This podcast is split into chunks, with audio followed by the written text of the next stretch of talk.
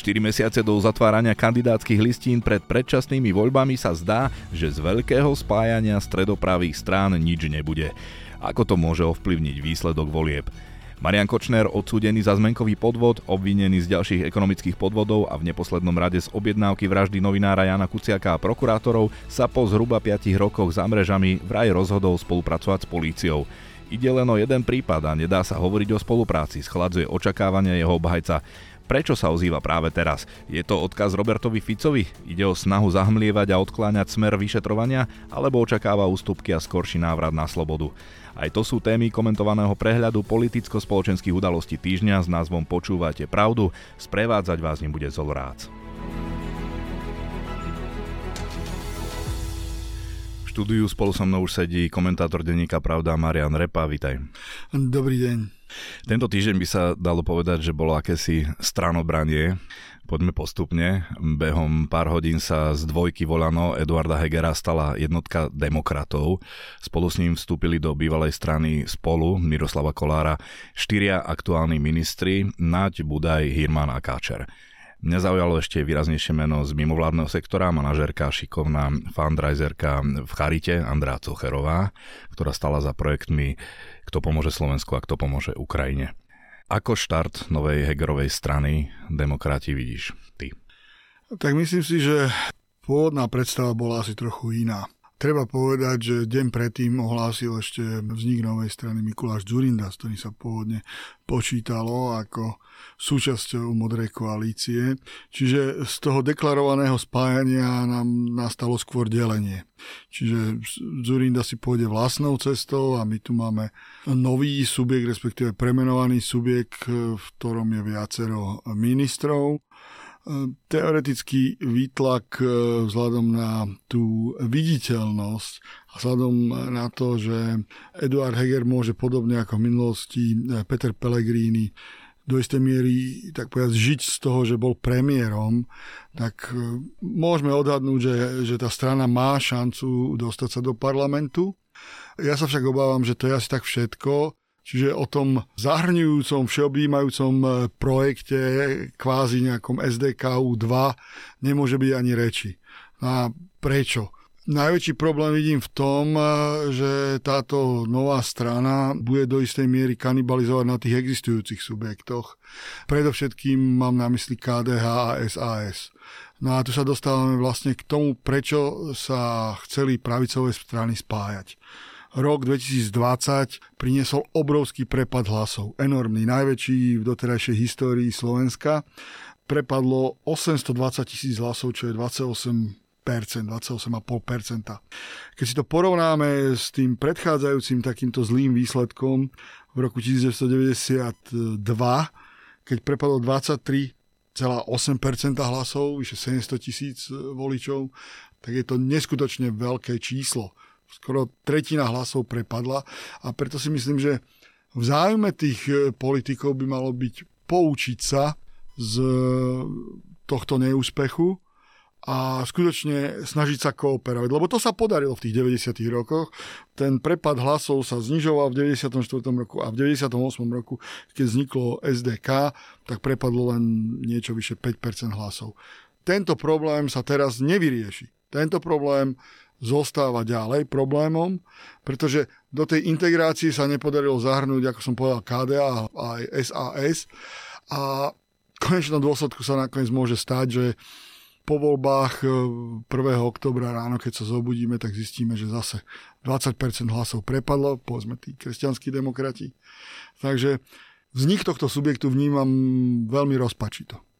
Keď teda hovoríš o tom spájaní, ako vidíš pravdepodobnosť, že si to neskôr rozmyslia, že aj tí, ktorí to na teraz vylúčili, možno pod vplyvom výsledkov prieskumov, prehodnotia tento názor jednoducho, že teraz si chcú otestovať, ako majú priazeň voličov a kto má byť ten integrátor, ktorý bude na čele, že nech to predsedu o ktorého vlastne stoličku ide väčšinou v týchto vyjednávaniach, určia voliči.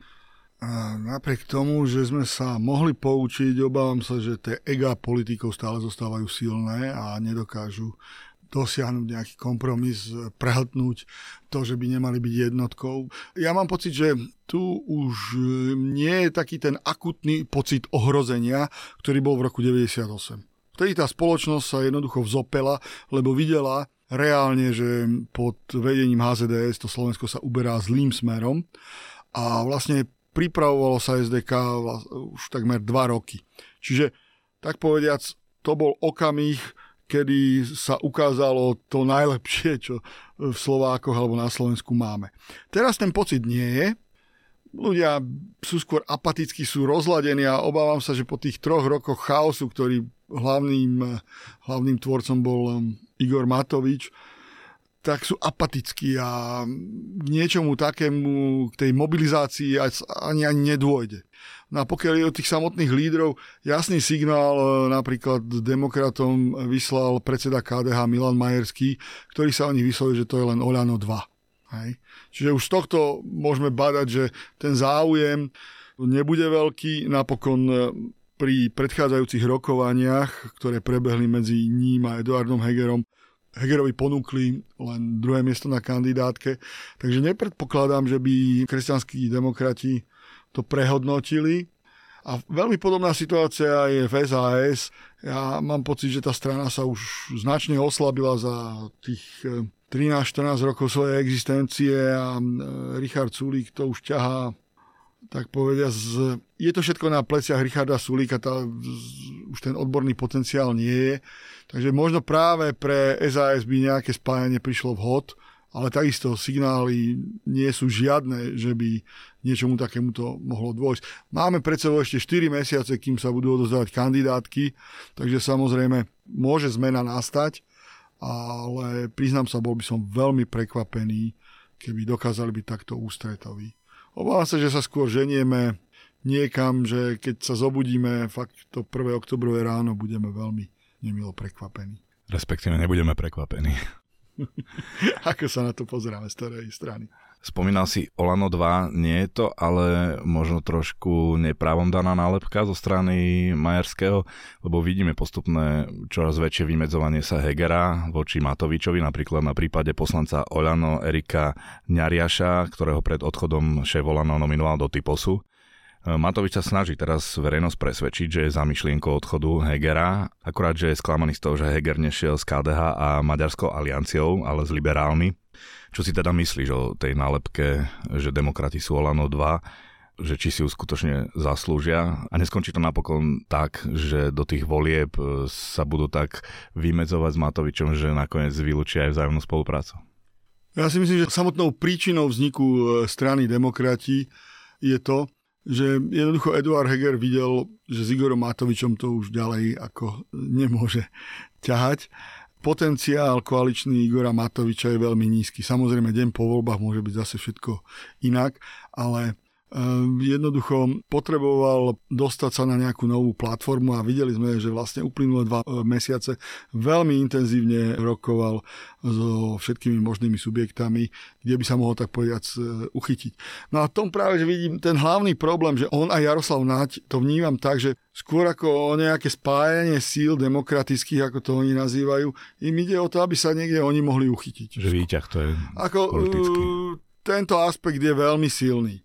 No a pokiaľ ide o tú samotnú stranu a či to je Olano 2, to uvidíme, ako bude mať kandidátku, ale momentálne skutočne pôsobí veľmi nesúrodo. Sú tam ľudia z veľmi rôznych e, subjektov, tak povedať pozliepaní.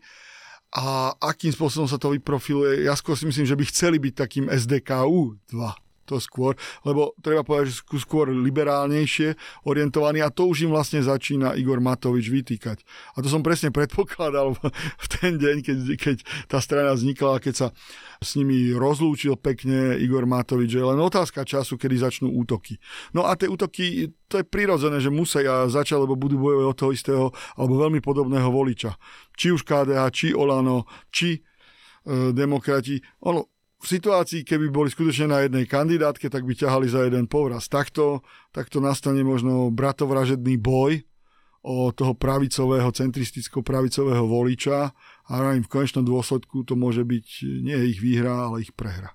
Lebo naopak boli špekulácie, že toto je zástierka a len zámienka na to, aby sa potom po voľbách zase spojili. Tak áno, Igor Matovič e, to deklaroval, že to bol jeho nápad, aby neprepadli hlasy KDH a, a aliancie. No, to je pravda, tých bolo, ak sa nemýlim, 200-250 tisíc, ale ja, ja si nemyslím, toto by bol veľmi prešpekulovaný plán, tak povedať, aby sme sa mohli teraz rozdeliť, aby sme sa potom spojili. A ak si spomenieme, toto je logika, ktorú vlastne Igor Matovič vytýkal pre časov Smeru.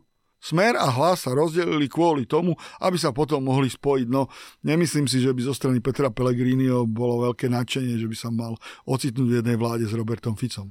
Akorát demokrati na čele s Hegerom sa jasne vymedzili voči hlasu. Pripomínajú, že ľudia ako Pellegrini, Sakova, Raši, Tomáš či obvinený Žiga nie sú nepopísaným listom. Na druhej strane je hlas dlhodobo prvý vo volických prieskumoch, čo znamená, že ak by to pretavili aj do volebného výsledku, bez nich sa nedá zostaviť vláda.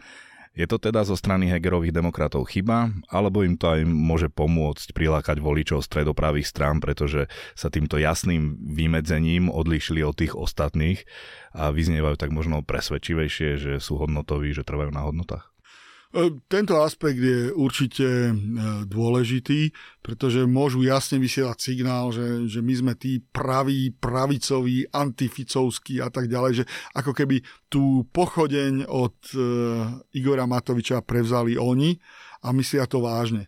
Zároveň však, ak im to pomôže k nejakým 5-6%, tak nie som si celkom istý, či oni z tejto pozície potom budú môcť nejak extra vyjednávať práve s tým hlasom, lebo ak tie karty, my netušíme, ako budú rozdané, ale predpokladám, že ten hlas tam bude a bude relatívne silný, no ako to potom vysvetlia svojim voličom, tento obrad?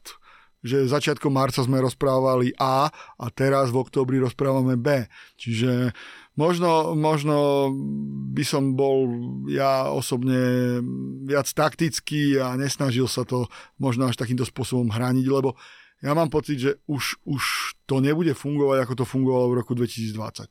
Tam to výborne zafungovalo, sme proti smeru, sme proti korupcii, toto je strana dobrá, toto je strana zla. To ľudia majú radi, to napriek tomu, že to celkom tak nefunguje, tento čierno-biely svet, toto videnie, tak to zafungovalo v tých voľbách 2020 a vlastne na tejto vlne sa zviezol Igor Matovič. E, v roku 2023 ten volič bude vnímať úplne iné veci. Je tu prepad reálnych miest, inflácia, vojna na Ukrajine a vravím obrovská únava z politiky Igora Matoviča. Čiže pre mňa skôr e, možno, že dôležitejšie pre Eduarda Hegera sa bude dištancovať od Igora Matoviča, pretože on sa bude potrebovať zbaviť tej nálepky, že bol tak povediac e, služobníkom Igora Matoviča a veľmi poslušným, veľmi lojálnym človekom, na ktorého sa mohol Matovič spoľahnúť. A toto si myslím, že napríklad zo strany Smeru a opozície mu to bude veľmi silno vytýkané a pripomínané pri každej možnej príležitosti. Ak si spomínal tú dilemu, akú by mohli mať demokrati po úspešných voľbách, hypoteticky, že či s hlasom alebo nie, no tak Jaroslav Nať, e, tuším v relácii na Exprese u Brania Závodského jasne povedal, že tak by išli radšej do opozície. No, to je zaujímavý postoj. Ja si myslím ešte jeden zaujímavý názor tam e, tak zaznel z, z úst e, Eduarda Hegera, že možnosťou je aj menšinová vláda to tu ešte nebolo. Musím povedať, že e, si nepamätám, že by niektorá strana vopred kalkulovala s tým, že by sa mohol vytvoriť menšinový kabinet. Áno, tá možnosť existuje v tých zavedených demokraciách v Dánsku, v Holandsku sú menšinové kabinety bežné a potom vznikajú ad hoc koalície na e, nejakých hodnotových základoch, čiže buď komunikujú s pravicou, s ľavicou, alebo s kým potrebujú presadiť danú legislatívu, ale sa priznám, neviem si to celkom dobre predstaviť na Slovensku. Videli sme, ako to fungovalo od septembra do decembra, keď vlastne Hegerov kabinet bol, bol v parlamente menšinový, no nebolo to veľmi dobre. Spomínali sme Mikuláša Zurindu, ten zber 10 tisíc podpisov na vznik strany oznámil deň pred Hegerom. Z jeho slov mi vyplýva, že tá jeho spiatočka v prípade vstupu do modrej koalície čo bola teda bývalá strana spolu, vychádza z toho, že považuje Hegera za toxického, pretože je jeden zo spolu zodpovedných za ten chaos, ktorý sme v posledných rokoch a mesiacoch zažívali. Takže urobil dobre to otočkov a kde vidíš silné a slabé stránky Zurindovho projektu Modrý? tak je to také úsmevné, keď on e, povie na Hegera, že je toxický, pretože práve Mikuláš Zurinda spolu s pánom Matovičom sú dvaja politici, ktorí zbudzujú najväčšiu nedôveru u voličov. Čiže Mikuláš Zurinda sám o sebe je len príťažou. Ja si myslím, že ak by to skutočne bolo v tej polohe, že on by zostal len nejakým radcom pozadí, ktorý, ktorý by sa veľmi neukazoval ani v médiách, tak to mohlo byť dobré, že vlastne tam priniesol aj nejakých nových mladých ľudí, tak tento zámer bol v poriadku.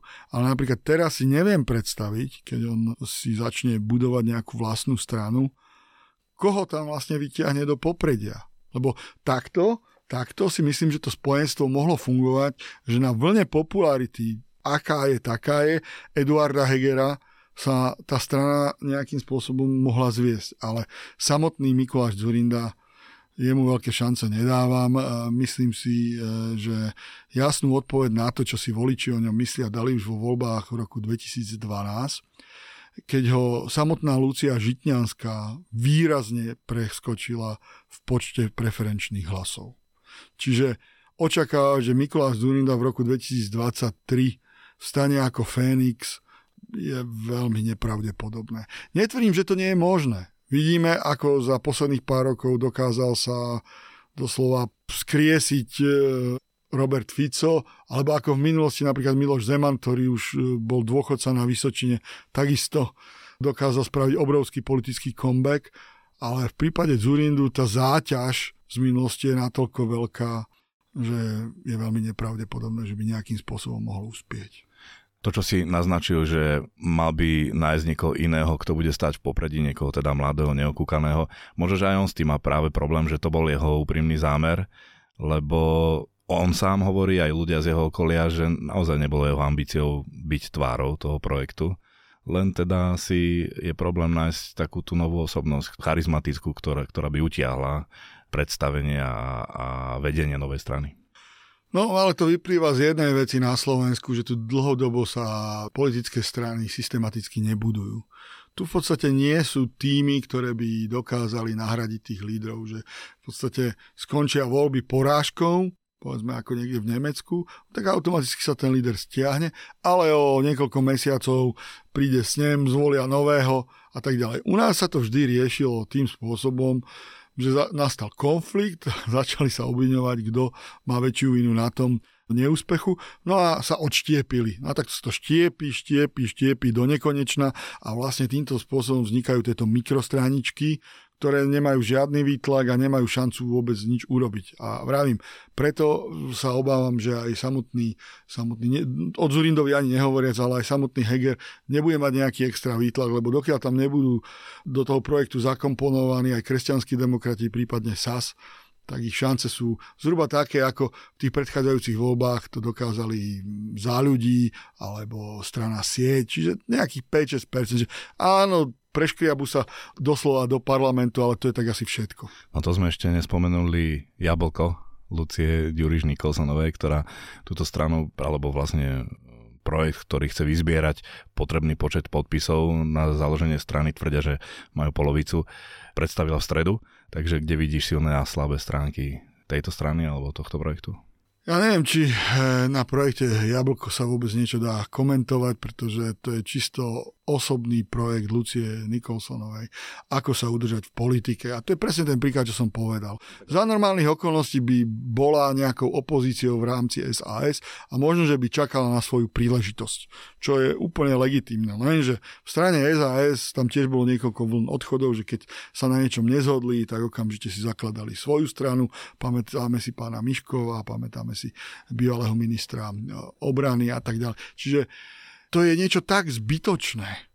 No, budem ti v tomto trošku odporovať. Na tej tlačovej besede ale predstavila minimálne u 8 ľudí zodpovedných za rôzne sféry, väčšinou sociálne, a ktorí hovorili o konkrétnych riešeniach, čo je možno trochu zmena oproti tým floskom. No, rád by som sa mýlil, ale predpokladám, že preferencie strany Jablko budú 0, neviem koľko, ale nepresiahnu nikdy 1%. Skutočne ten priestor je jednoducho limitovaný, ten od stredu doprava. To matematika jednoducho nepustí. Tam, tam je toľko ich na tom ihrisku, už veľa tých hráčov, že každý ďalší je úplne zbytočný. Skutočne zbytočný. Čak zoberme si, zase keď sme spomínali to Nemecko, no tak máme nejaké CDU, ktorá je konzervatívnejšie, máme FDP a oni dokážu dve strany zhruba pokryť celý ten priestor od, od stredu doprava.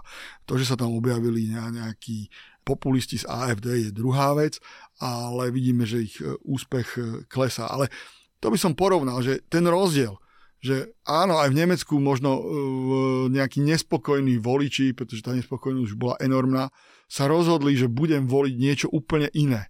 Hej? Ale zase sa ukazuje, že to nemá poriadnu štruktúru, nemá to poriadne vedenie, nemá to žiadne hodnoty a ide to dolu. Alebo napríklad v Rakúsku pred dvomi rokmi sa pamätám, sme všetci boli šokovaní, keď v meste Graz, v druhom najväčšom rakúskom meste, vyhrali vo voľbách komunisti. No tak bola to forma vzdoru, aj tam tým ľuďom môže prejsť trpezlivosť, lebo neviem koľko, 20 rokov predtým tam vládli ľudovci a povedali si, že už toho majú dosť, tak zvolili tú komunistku. Hej. Ale to sú skôr výnimky, kdežto u nás sa to stáva pravidlom, že sme nespokojní, tak hľadáme nejakú novú alternatívu, niečo úplne nové. A potom sú znova sklamaní tí ľudia. Poďme ďalej. Portál Topky prišiel s informáciou, že kontroverzný podnikateľ Marian Kočner sa rozhodol spolupracovať s políciou v kauze justičnej mafie.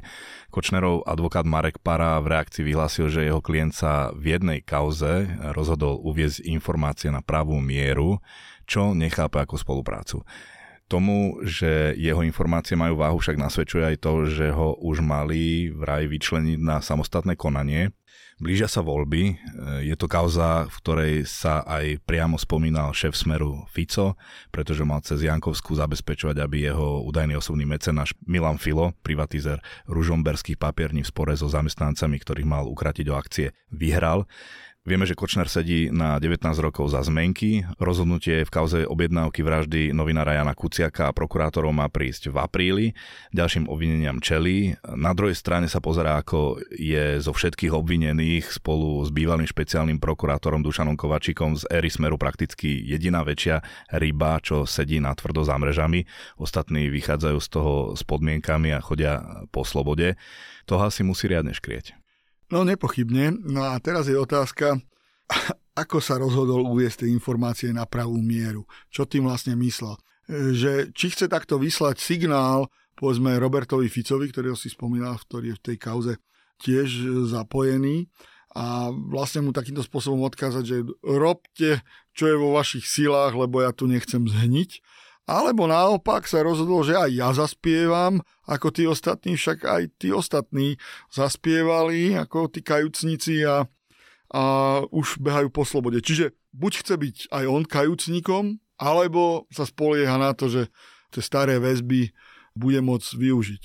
Viac momentálne nevieme a, a vlastne uvidíme, že akým smerom sa to bude uberať tento prípad.